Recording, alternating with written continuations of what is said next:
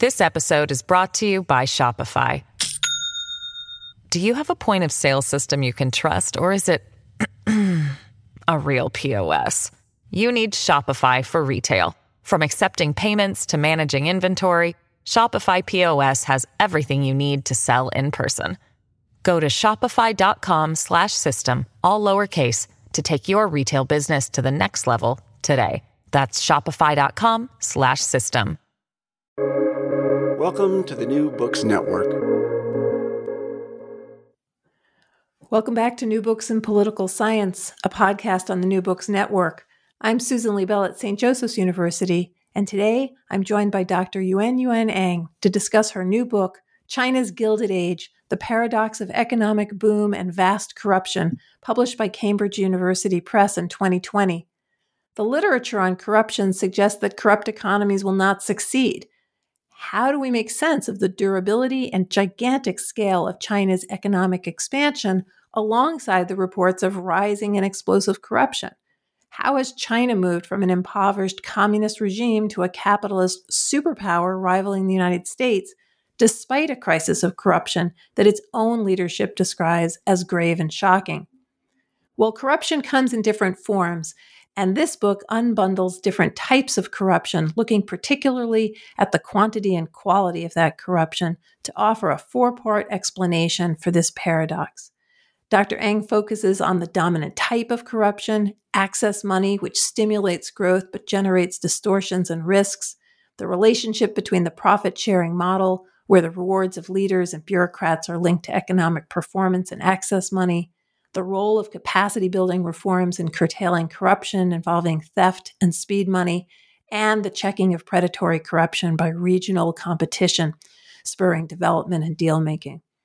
This book is important for Americanists and scholars of China.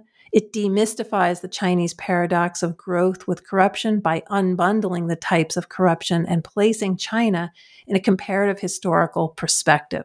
Looking at a very unexpected parallel case, the book asks us to fundamentally revise our beliefs about the relationship between corruption and capitalism. China is an outlier, but not in the ways that most analysts assume.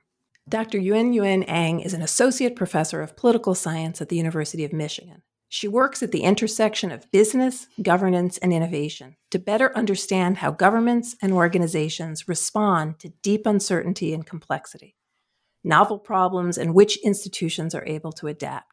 She considers China's Gilded Age to be a sequel to her award winning book, How China Escaped the Poverty Trap, published by Cornell University Press in 2016 my colleague Andrea Bernardi interviewed Dr. Ang, and there's a link to their amazing conversation in the show notes.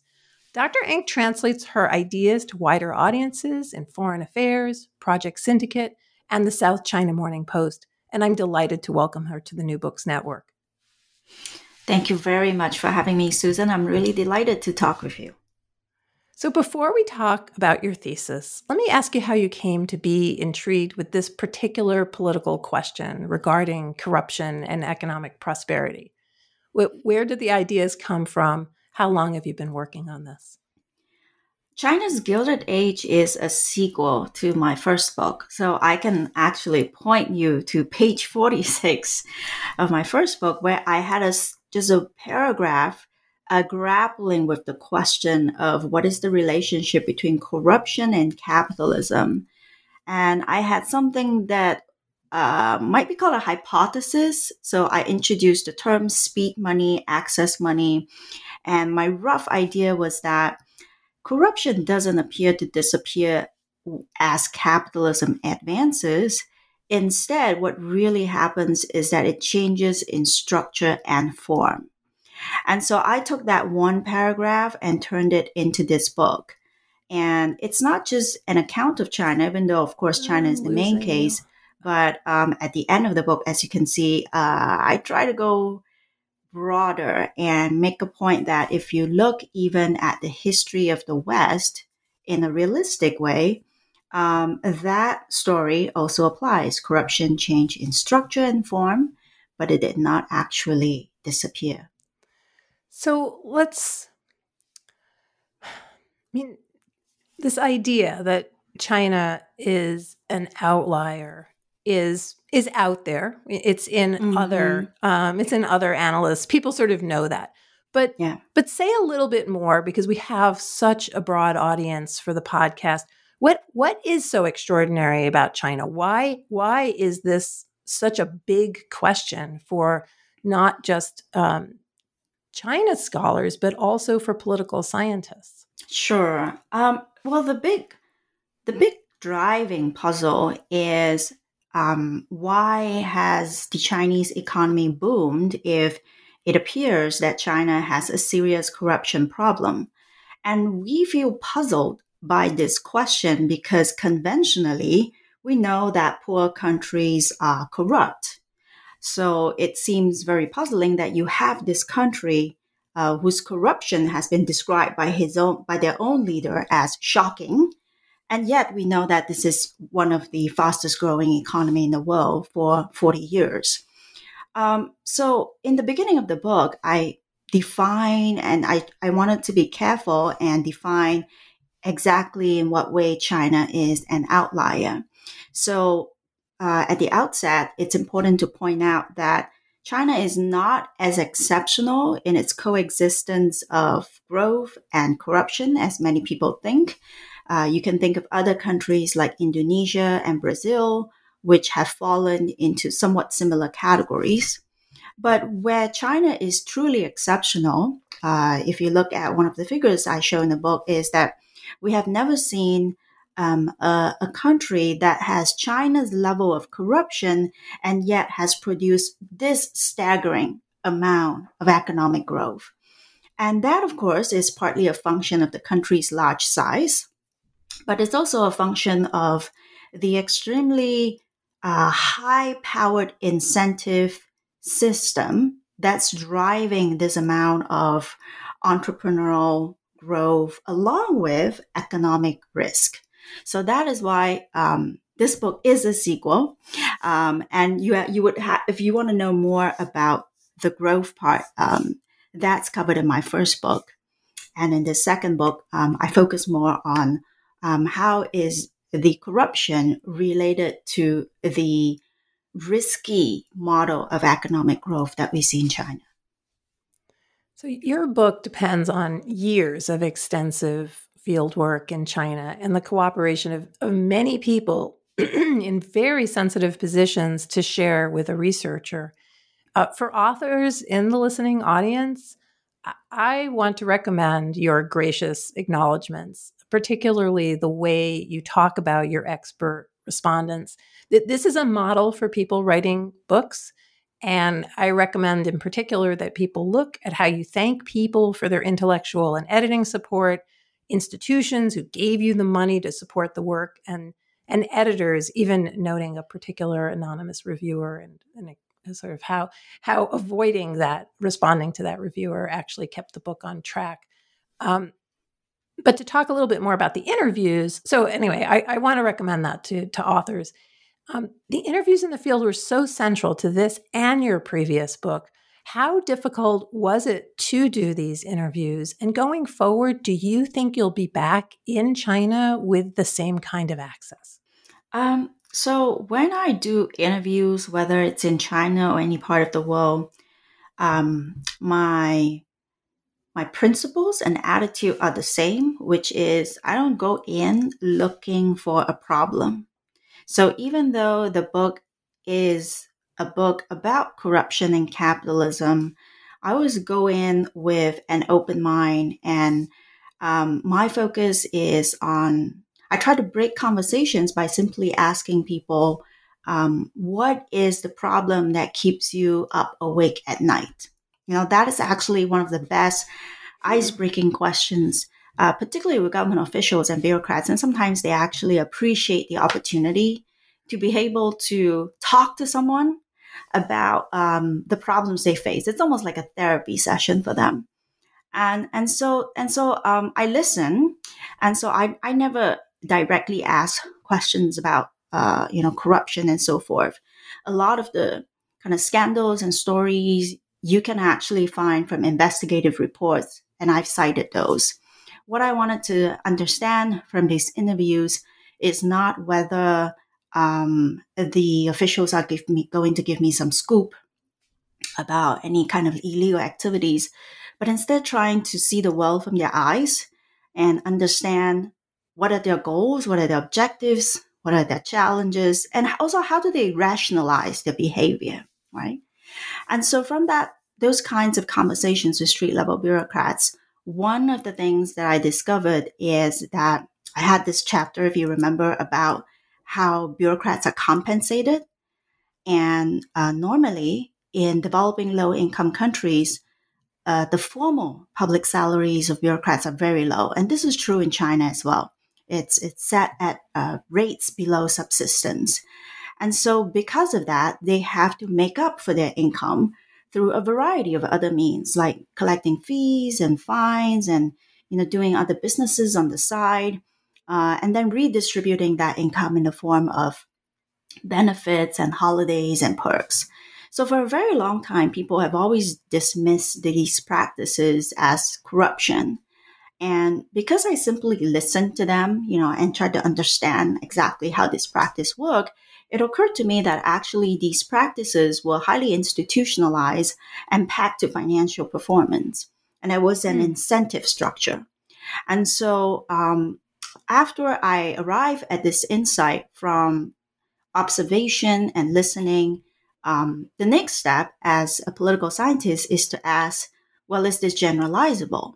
Am I getting this insight because I happen to chance upon a few people um, who mention the same thing? Is this actually a generalizable logic that cuts across the institution? And so that's why you see in that particular chapter, it then motivated me to collect a data set on bureaucratic compensation and to demonstrate that, yes, the, st- the statistical results would suggest that what the bureaucrats are saying are actually um, rooted in, in hmm. reality, a generalizable reality. So that's my approach. That's the approach that I try to follow across all of my research, which is uh, using mixed methods and specifically um, respecting realities on the ground uh, listening to stories on the ground, and then using those local knowledge to generate novel questions, novel hypotheses, and novel data sets. No, and I think one of the great contributions to this to the book is is is about how we think about corruption, how how and how we measure it, and I like it how you how you get at that. Um, so let me ask you, for the people who haven't read the book, uh, and and I will say again, the book is written in such a way that somebody who is not a specialist in this field gets the kind of nuanced definitions that they need as scaffolding along the way. Um, and but this is also a very very sophisticated book for the people who are already engaged in these um, in this kind of research. So, how has corruption been defined, and how is it that you measure it differently? What because that seems to me very very key to mm. the brilliance of this book. Mm. Thank you. Um, so corruption is normally defined as the abuse of public office for private gain. That is the standard definition. And then when you look at how this definition is translated into measurements, the most common one is the corruption perception index, but there are other similar indices that are used by social scientists to run regressions. And these indices follow the same um, perception based approach uh, across countries. And they have one commonality, which is they measure corruption on a single dimension. So it ranges from zero to 100, right? That's the first commonality. And the second commonality of all of these indices is that poor countries are very corrupt, whereas rich countries have virtually no corruption. And so this is a very entrenched um, perception. And when we take that and put it into our regressions, we then use the metric to um, basically prove, further proof with rigorous evidence that indeed, you know, rich countries uh, have no corruption. So I wanted to challenge these conventional wisdoms in several ways.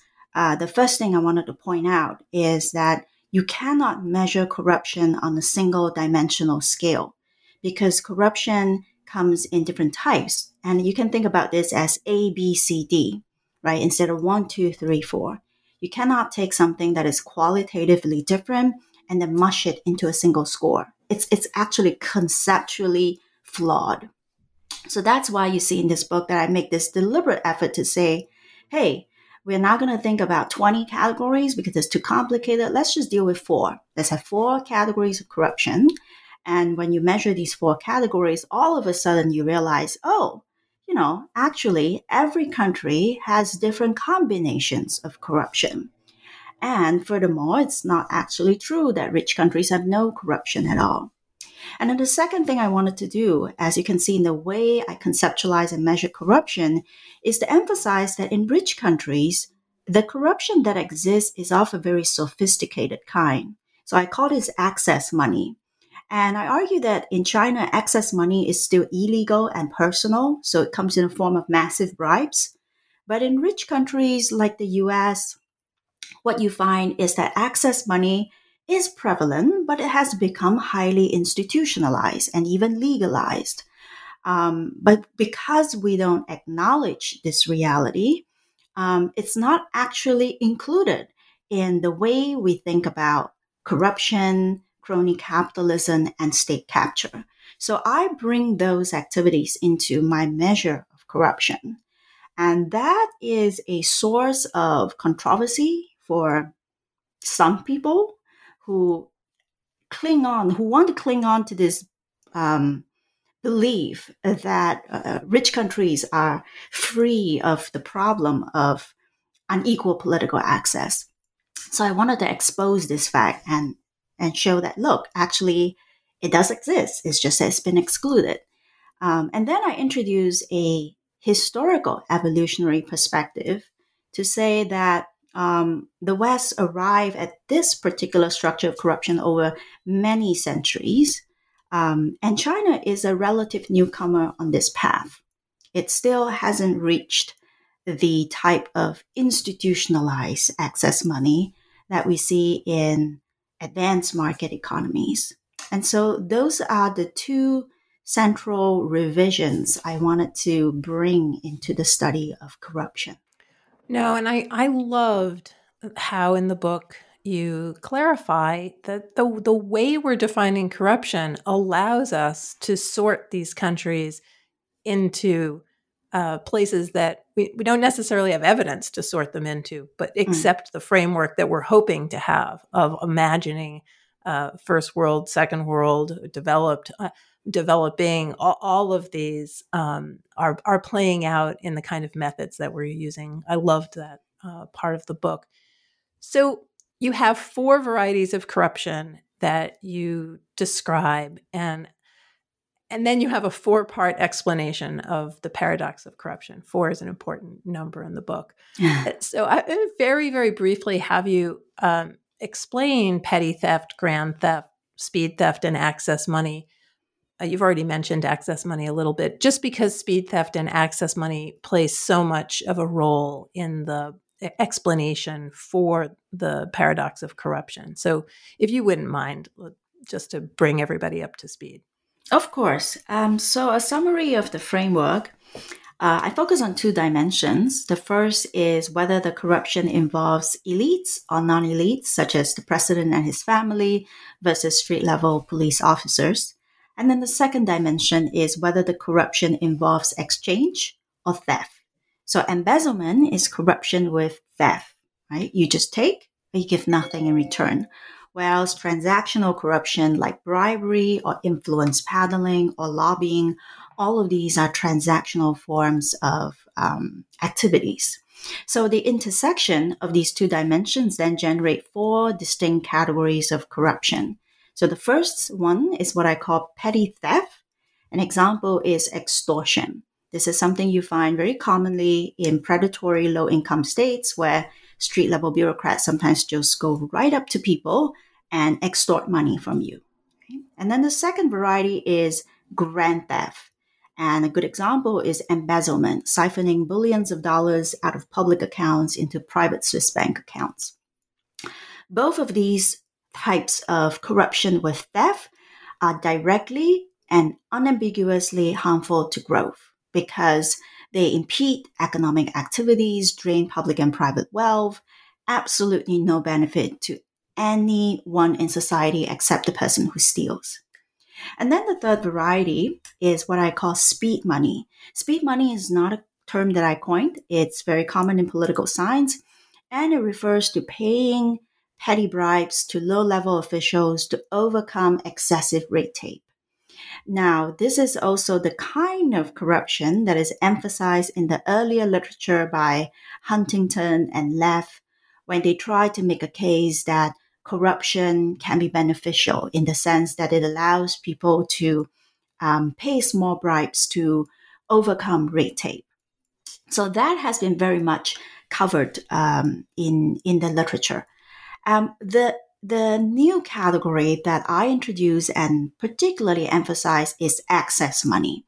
So access money are lavish perks paid to powerful officials, not just because you're trying to overcome red tape or get your license faster, but because you're trying to buy exclusive, lucrative deals, right? So, um, if you think about speed money as a tax, so speed money, um, in in my view, I call it, I, I refer to it as painkillers. It does not actually help commercial activities. At best, it just helps you to get over annoyances. But access money, on the other hand, is actually not a tax on business, is an investment that some capitalists are more than happy to pay because they know that that investment in access money is going to yield them larger returns. So now that we have unbundled corruption into four types, I emphasize that all of them are harmful, but they harm in different ways. So uh, petty theft and grand theft, that's obviously toxic drugs. Speed money, it's like painkillers. It only helps you get over annoyances. But access money is the most interesting one, and I call it the steroids of capitalism. And I chose this analogy carefully because steroids is known as growth enhancing drugs, but they come with serious side effects. So if you look at um, America in the 19th century and the five financial crises that it had the Asian financial crisis, the 2008 financial crisis, and the economic risk that China faces today. It has a lot to do with the existence of access money. Uh, this type of corruption that spurs commercial activities encourages capitalists to take on a lot of entrepreneurial but also risk taking ventures um, that all builds up into rapid GDP growth along with systemic uh, risk that's built into the system. And so the harm of access money, unlike the other kinds of corruption, only blows up in the event of a crisis. This episode is brought to you by Shopify. Do you have a point of sale system you can trust, or is it a real POS? you need Shopify for retail. From accepting payments to managing inventory, Shopify POS has everything you need to sell in person. Go to shopify.com slash system, all lowercase to take your retail business to the next level today. That's shopify.com slash system. Um, I found the drug analogies so remarkably helpful. It allowed me to nail down your four categories and track them throughout the book. Mm-hmm. And uh, whatever thought you put into them was was well received to this reader because it, it really did allow me to, to lock in the categories and understand not only their effects but their their side effects as well. Um, and the the drug analogy was terrific. So this is a complicated book, and I hate to you know make any book uh, to to try to to try to get to the essence in such a short period of time. But I want to try to walk us through this four part explanation um, that you give. So, you know, you you've already established that not all forms of corruption are equally bad for the economy. They don't cause the same kinds of harm. So, and that China, that the issue, the the the the the, the discovery that you have that it's access money that's increasing the growth is, is sort of the first step. And I think you've you've said that it has these distortions and risks. I don't know if you want to say a little bit more about the distortions and risks before we go on to your second step, which really involves the, the profit sharing. Absolutely. Um, I would like to take the opportunity to make a few clarifications. So, one of the ways in which my argument has been misrepresented is that people would summarize it as Ang is saying corruption is good or corruption is good for growth. Wait, for really? Stock.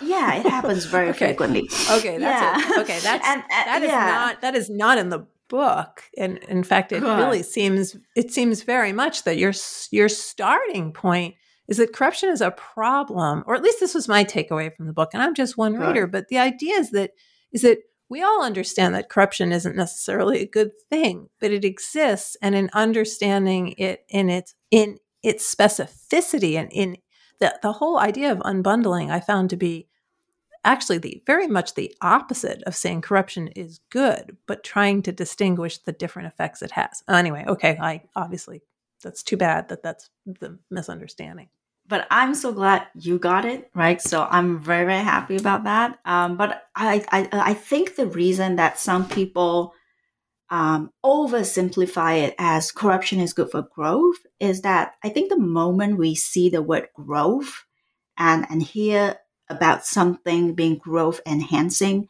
that just sucks away attention. You know, this just mm. takes up all of the attention on the okay. stage and and despite the fact that I repeatedly said throughout the whole book and demonstrated that I'm saying this is like steroids and there are these side effects and these side effects are very serious, I think that part is just kind of uh, diluted uh, in some people's minds. I had this one experience where I did this interview and I said the same thing. It's like steroids, it's growth enhancing, has side effects. And then during the editing process, um, the the the outlet only highlighted the growth enhancing part. They blew it up, you know, gave it a bright color, and and and put the picture of a train right beside it. And so immediately you see, yeah. uh, Ang says. corruption no, is good for growth. No, the word steroids for me I, again. look, I when I do when I do books that that have a quantitative side. Look, I'm a political theorist and I study law, so sometimes that's kind of you know it's intimidating. I, I think the word steroid was so helpful because we all know that steroids have this remarkable effect. I mean, sometimes people take steroids to get over all sorts of terrible things, but we all know that they're not something that you can take regularly. I know. Not have really terrible side effects. So it's such a good. Again, for me, it really it really worked. So um, great, great. I'm, I'm I'm glad it works for you, and I so want to clarify that for everyone uh, okay. that that it's I'm actually talking about corruption, access money having two sides, right? Okay. It can be growth enhancing, but terribly distorting at the same time. Um, and that the latter part cannot be ignored. It's really central to the story of China's Gilded Age and America's Gilded Age. And then the second clarification I wanted to make is that um, I'm not saying that access, the existence of access money by itself would cause growth.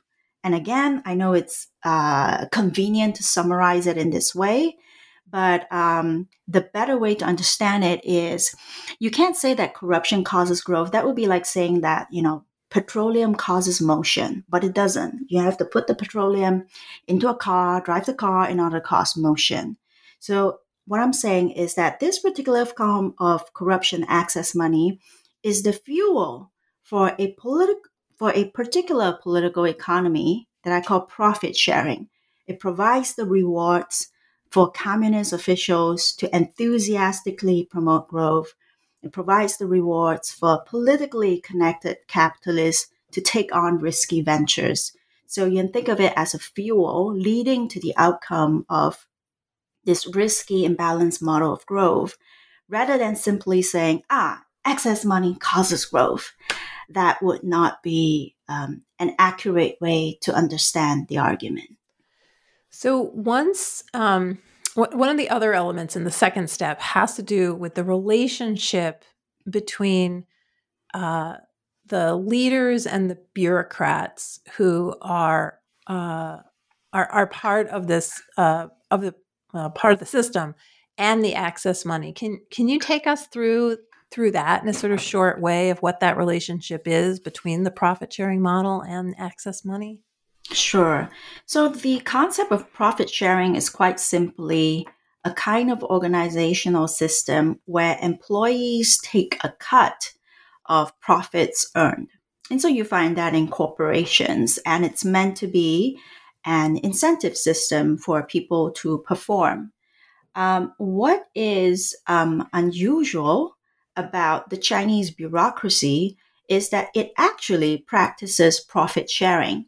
Now, that's surprising because in public administration, or at least the public administrations of first world economies, um, bureaucrats are just paid um, a uniform, standardized wage that is not connected with the outputs, right? Because the public sector incentive functions very differently from the private sector. In the public sector, we expect bureaucrats to be serving out of uh, a sense of public service and, and commitment, and we pay them enough. The point is that we pay them enough so that they do not need to bribe or steal to keep themselves alive. Right. So, what's unique in the Chinese political system is that it actually practices profit sharing at both the elite and non elite levels. And this is central because basically what it does is that it aligns the personal incentives of the bureaucrats with this collective outcome of economic growth. And lacking this condition, you can imagine what would happen is that a bureaucrat would rather steal. So they would rather engage in petty theft and grand theft than to engage in institutionalized forms of transactional corruption. So it is profit sharing is not meant to eradicate corruption. Instead, you can think of it as one, a high powered incentive scheme, and two, as a way of channeling corruption from the types that are overtly and unambiguously harmful into this access money variety that is transactional, it is risky, but at least it channels the efforts of bureaucrats into growth related activities, right? So that's what profit sharing means. So let me continue. So, profit sharing in China operates at two different levels elites and non elites.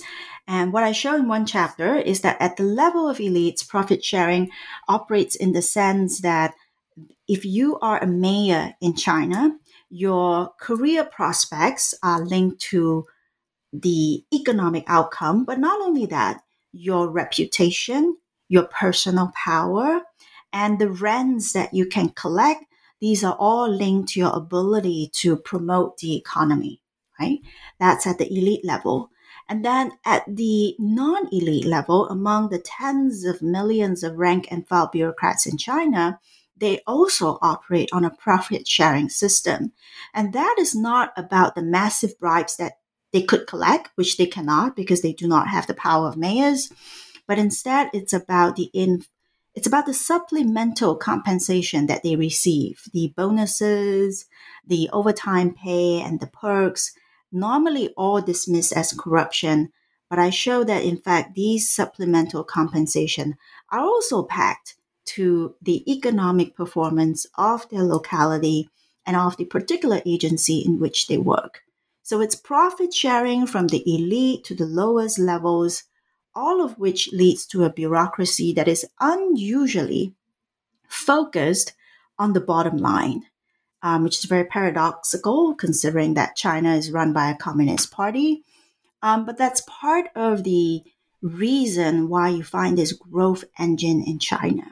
Now, again, the qualifier here is the word growth is glamorous and fantastic, but there are, as I emphasize, many risks and distortions that comes with a government that is so focused singularly on economic growth.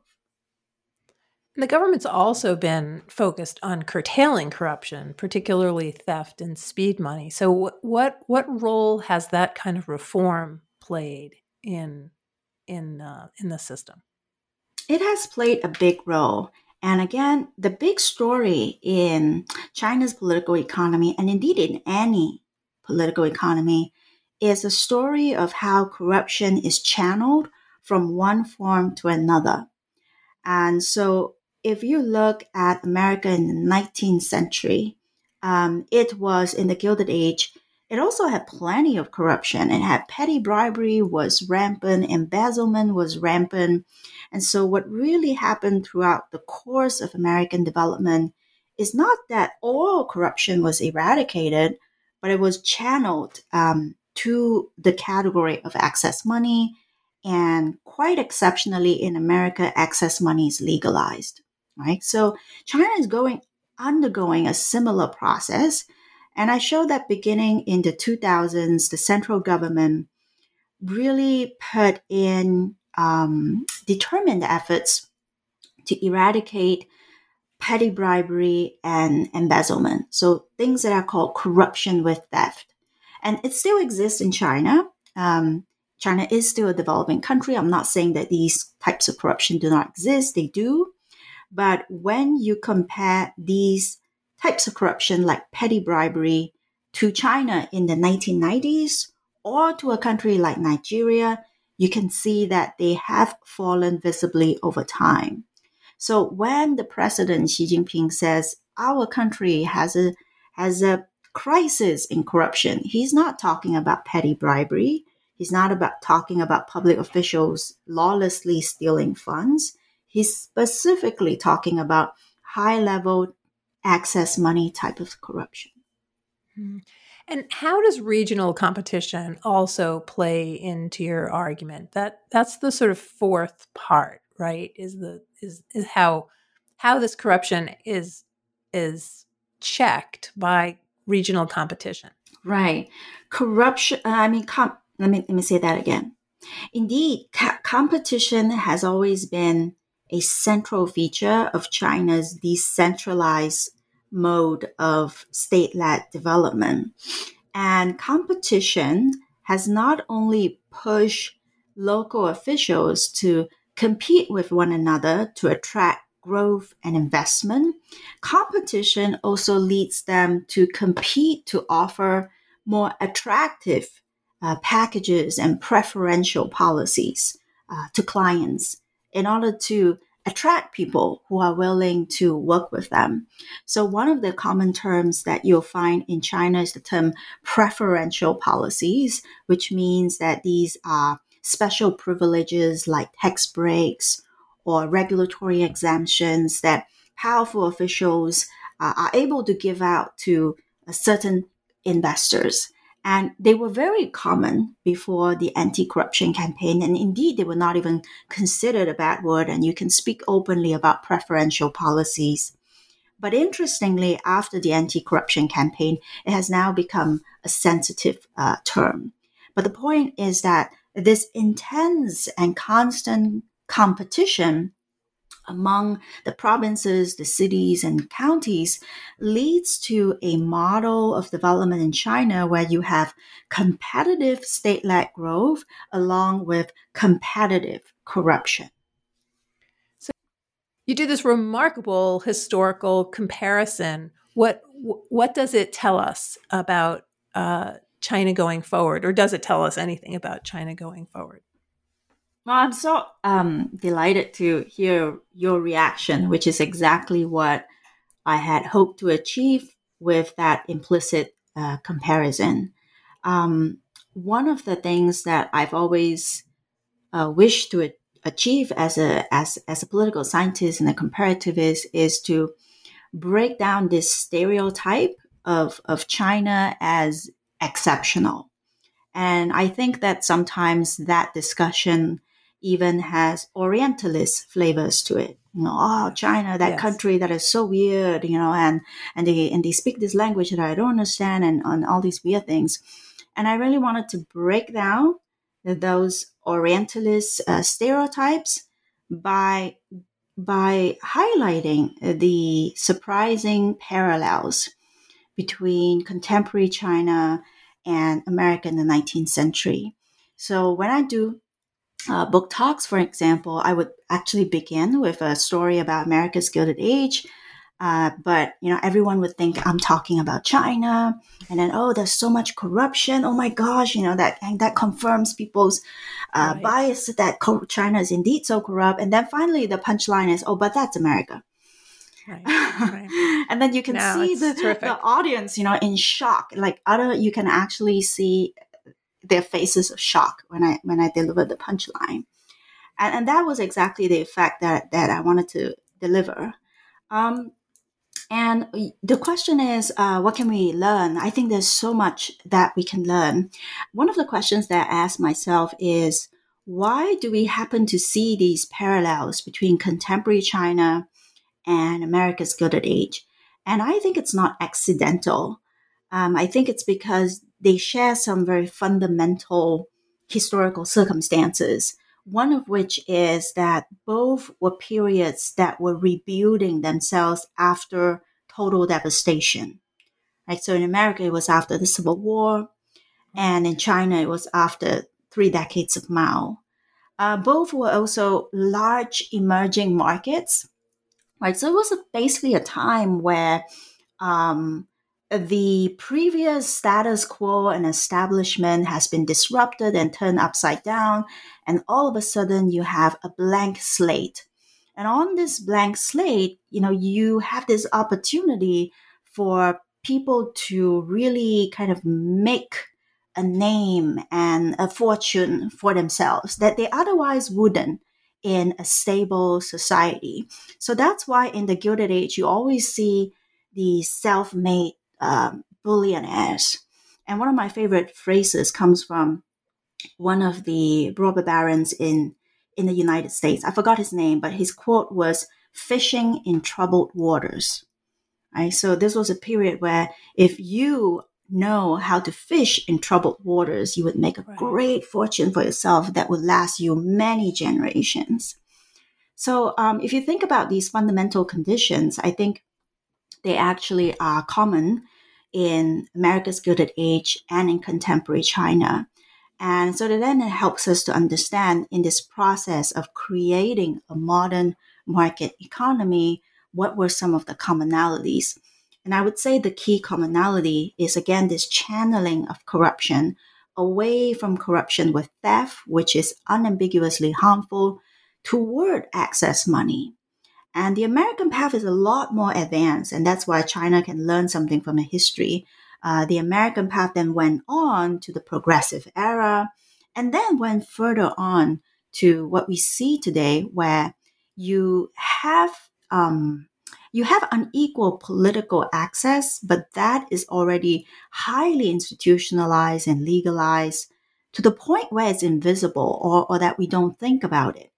But if you look more deeply, uh, turn over the rocks, you'll find that that system is actually very central to the problems of populism that we experience today, right? The inequality, um, the anger that regular people feel about the 2008 financial crisis, where Wall mm. Street basically got away and Main Street had to pay. All of these has to do with the centuries of evolution toward a form of transactional relationship that has become so sophisticated that we don't notice it. So those are the those are the things that we can learn from America's history as China sort of looks forward. And I said it's it's actually just a newcomer on this evolutionary path. No, I found the comparison phenomenal. It was just it's it's and it's funny because sometimes people's titles uh, pack more power than they appear when you first open the book, and yours is one of them. the The thesis is embedded in there, but that word "gilded" is already signaling to the reader that the comparison between the United States and China is going to be made, and I think that you you make it so effectively. Um, I want to say a couple of things about the conclusion before I ask you about what your next project is. Um, again, for writers, uh, you use a remarkable approach in the conclusion to not just restate what you've already proved, which is always helpful and useful, um, but you also leave, have these four remaining questions. Um, I reviewed uh, uh, interviewed Cas Mudde, his book on the far right. He had a great we had a great conversation a couple of weeks ago. He uses something very very similar in his conclusion, and I I have to say I'm finding it a remarkably helpful um, a way to conclude a book. And, and you ask these four questions and you and you respond to them and and what you it allows for the reader is to see the implications of the work that has just been done so i i i can't recommend the book enough to for all political scientists because this is really important about how we think about corruption generally um, and how we define corruption and i think the effect that it will have on on work in all countries and as an increasing way of understanding um, China. So I'll read the four questions, and then you know, you this book was published in 2020, and I guess I'll I'll mm. ask you if any of your if anything has changed um, in, in what you've seen in the last year, yeah. and you would answer any any of them any of them differently. Um, but the questions that you pose uh, are popular accounts paint a conflicting picture of China, either as a Confucian style meritocracy or a festering regime that will soon crumble. Crumble. Who's right? Uh, you also ask, you know, how has authoritarian capitalism shaped Chinese corruption? Will corruption in China lead to regime collapse? And will Xi's anti corruption campaigns smother growth? So I'm wondering if any of your question answers have changed um, since you put the book to the publisher. Oh, that's such a interesting question to ask about the questions. Um, well, I think one of the big um, shocks in the in 2020, which uh, we all experience, is the pandemic, and it has definitely both um, ruptured um, geopolitics as well as uh, deeply affected Chinese politics and economy. Um, so I think on the question of whether corruption will lead to regime collapse, um, what I would further emphasize is that corruption is an important factor in elite politics in China, but it's not the only one.